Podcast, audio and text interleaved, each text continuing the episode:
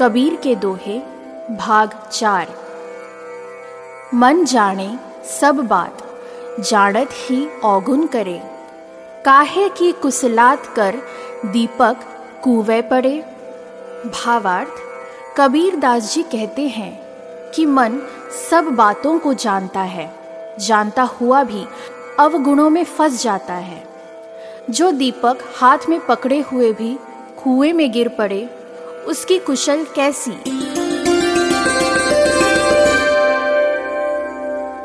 हृदय भीतर आरसी मुख देखा नहीं जाए। मुख तो तौ परी देखिए, जे मन की दुविधा जाई। भावार्थ, कबीर दास जी कहते हैं कि हृदय के अंदर ही दर्पण है, परंतु वासनाओं की मलिनता के कारण मुख का स्वरूप दिखाई ही नहीं देता। मुख या अपना चेहरा या वास्तविक स्वरूप तो तभी दिखाई पड़ सकता है, जब मन का संशय मिट जाए।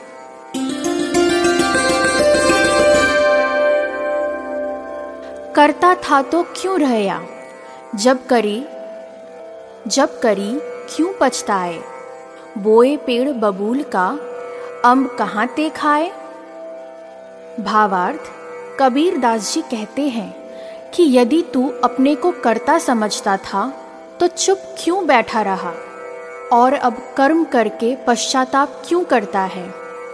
पेड़ तो बबूल का लगाया है, फिर आम खाने को कहाँ से मिले?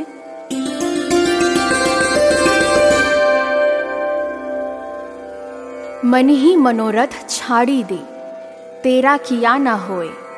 पानी में घीव निकसे तो रूखा खाई ना कोए। भावार्थ कबीर दास जी कहते हैं कि मन की इच्छा छोड़ दो, उन्हें तुम अपने बल पर पूरा नहीं कर सकते। यदि जल से घी निकल आवे तो रूखी रोटी कोई भी ना खाएगा।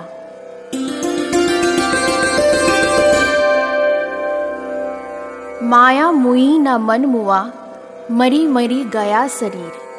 आशा तृष्णा ना मुई यों कही गया कबीर। भावार्थ कबीर दास जी कहते हैं कि न माया मरती है, न मन। शरीर न जाने कितनी बार मर चुका। आशा, तृष्णा कभी नहीं मरती। ऐसा कबीर कई बार कह चुके हैं।